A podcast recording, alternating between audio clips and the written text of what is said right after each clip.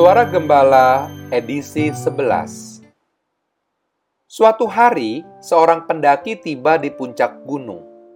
Di sana ia berjumpa dengan seorang pria yang membawa kapak di tangannya.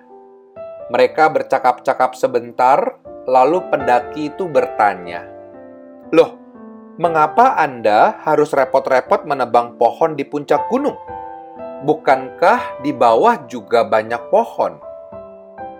Si penebang kayu menjawab dengan ringan, "Aku membutuhkan kayu yang paling kuat karena aku akan memakainya untuk membuat perahu. Dan jenis kayu seperti ini hanya ada di puncak gunung. Karena di puncak gunung angin bertiup kencang menerpa batangnya.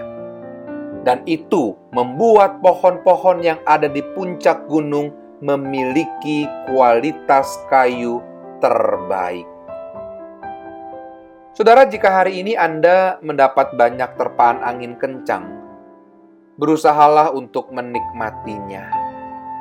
Jika hari ini bukan hanya angin kencang, tetapi bahkan badai menyerang saudara, bertahanlah.